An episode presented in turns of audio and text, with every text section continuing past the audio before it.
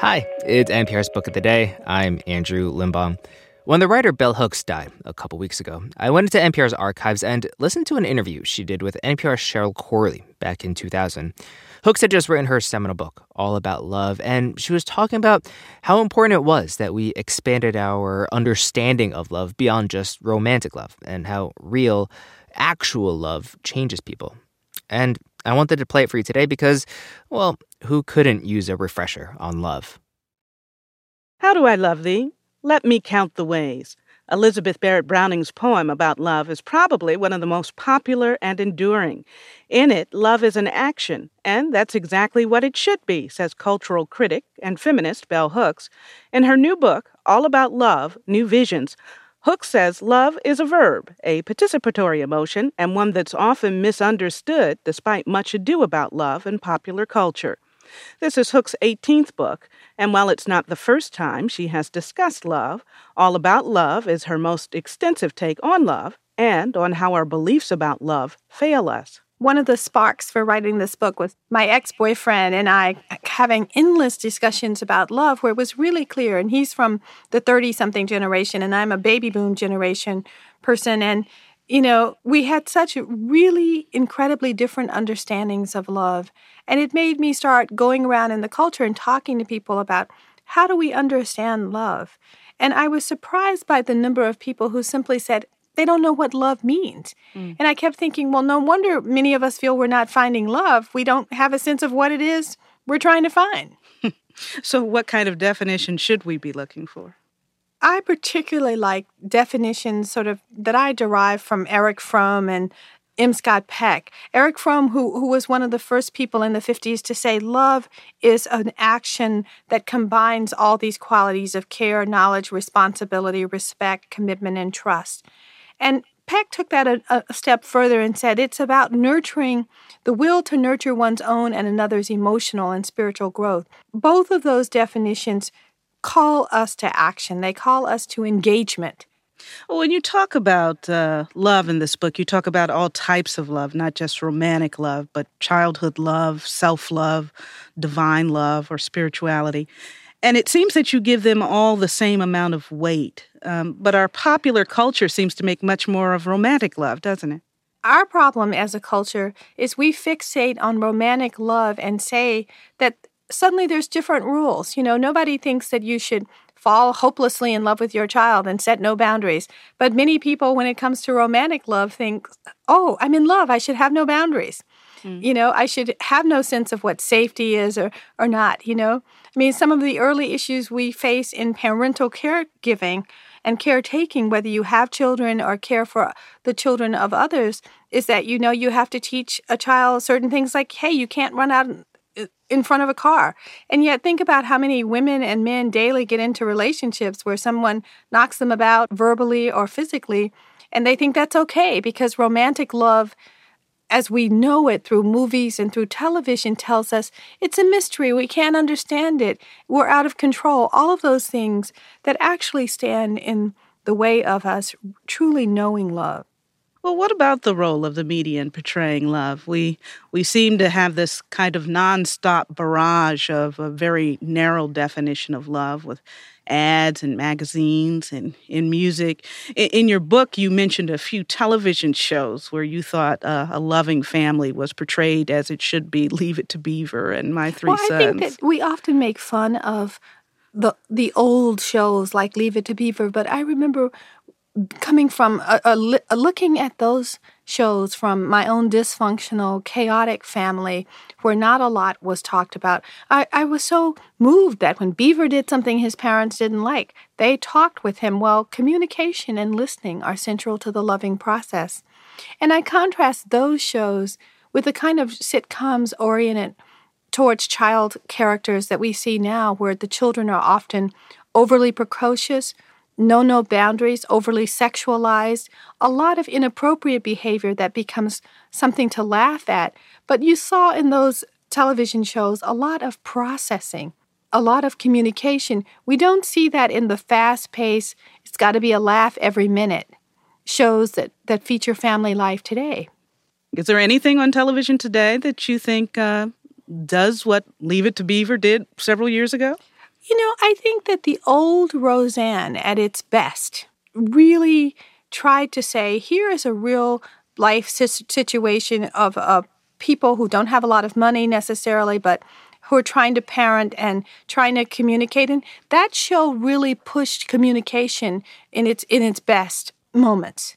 Mm-hmm. Learning from each other, appreciating one's difference, all of those kinds of things, radical acceptance were a kind of not only part of that show, but a part of how that show initially seduced us as audiences who are not used to seeing working class reality portrayed as at all interesting on our TV screens. Could you explain, Bell, what you mean by radical acceptance? Radical acceptance, which, you know, is talked a lot about by therapist Fred Newman in his book, Let's Develop, is really rooted in the notion of what does it mean for me to accept something about you that I may not like? You know, what does it mean for me to accept my fundamentalist Christian parents who are anti-gay and I have a gay sibling or who think gayness is wrong?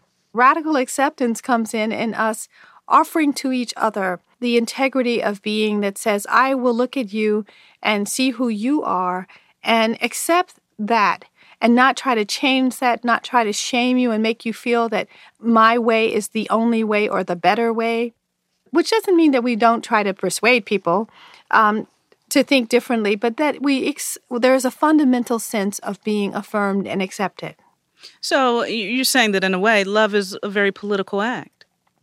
Well, throughout this book, the vision of love that I present runs counter to this idea of a sentimental love, but I'm talking about a love that is transformative, that challenges us in both our private and our civic lives. You know, I'm so moved often when I think of the civil rights movement because I see it as a great movement for social justice that was rooted in love and that politicized the notion of love that said real love will change you. When I knew that I was going to talk with you, I wondered what would bell hooks listen to as love music or what would your favorite love song be? Since you talked about so many different types of love, I thought that you probably had lots of favorites, but we called you and you told us your all-time favorite was Higher and Higher by Jackie Wilson.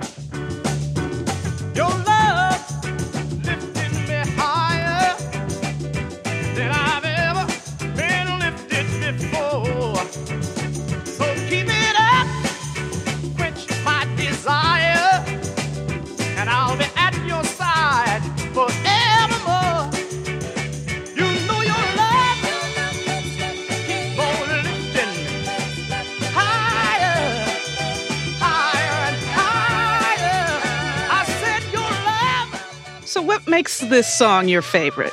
And what I like about this Jackie Wilson song is that it's a male singer who's singing about how when he meets this woman, she guides him. She offers him a love that is restorative to his being. You know, and I just was looking at the chapter on mutuality. I say, to know love, we must surrender our attachment to sexist thinking in whatever form it takes in our lives. And some sexist thinking makes many men feel that they don't have anything to learn from women. So the fact that in this song, Jackie Wilson is talking about how one person can feel like life just has beaten them down and they haven't been able to find that spark out of the depression or the sadness, and then someone ignites that spark and they can transform their reality, and that's what I like about it. And it's just such an upbeat sense of, you know, don't you just feel like lifted up when you hear that music? I'm dancing. Well, I was certainly here bopping away. All right. So we have this example through music of what love should be, thanks to Jackie Wilson.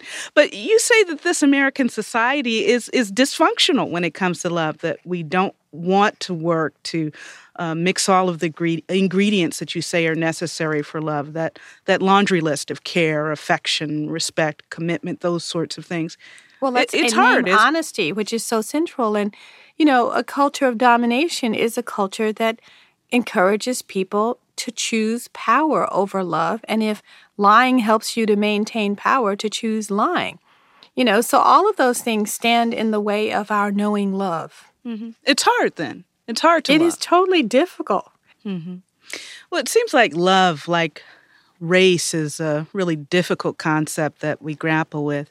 But over the years, several communities have tried to deal with the issue of race head on. They've been holding town meetings and other events. And whether it's because of the president's initiative on race, or maybe it was because of some of the horrible things we've heard in the news about race and crimes that have been committed surrounding it, I was wondering if you thought or could envision that one day we might have a national town meeting or town hall meeting about love. You know, everywhere I go, people want to feel more connected. They want to feel more connected to their neighbors.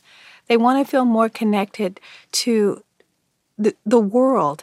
And when we learn that through love we can have that connection, we can see the stranger as ourselves. And I think that it would be absolutely fantastic to have that sense of, let's return to a kind of utopian focus on love, not unlike the sort of hippie focus on love. Because I always say to people, you know, the 60s focus on love had its stupid sentimental dimensions, but then it had these life-transforming dimensions. When I think of the love of justice that led three young people, two Jews and one African-American Christian, to go to the South and fight for justice and give their lives, Goodman, Chaney, and Schwerner, I think that's a quality of love that's awesome. And these people were in their late 20s and early 30s. And so I tell this to young people, you know, that we can love in a deep and profound way that transforms the political world in which we live in.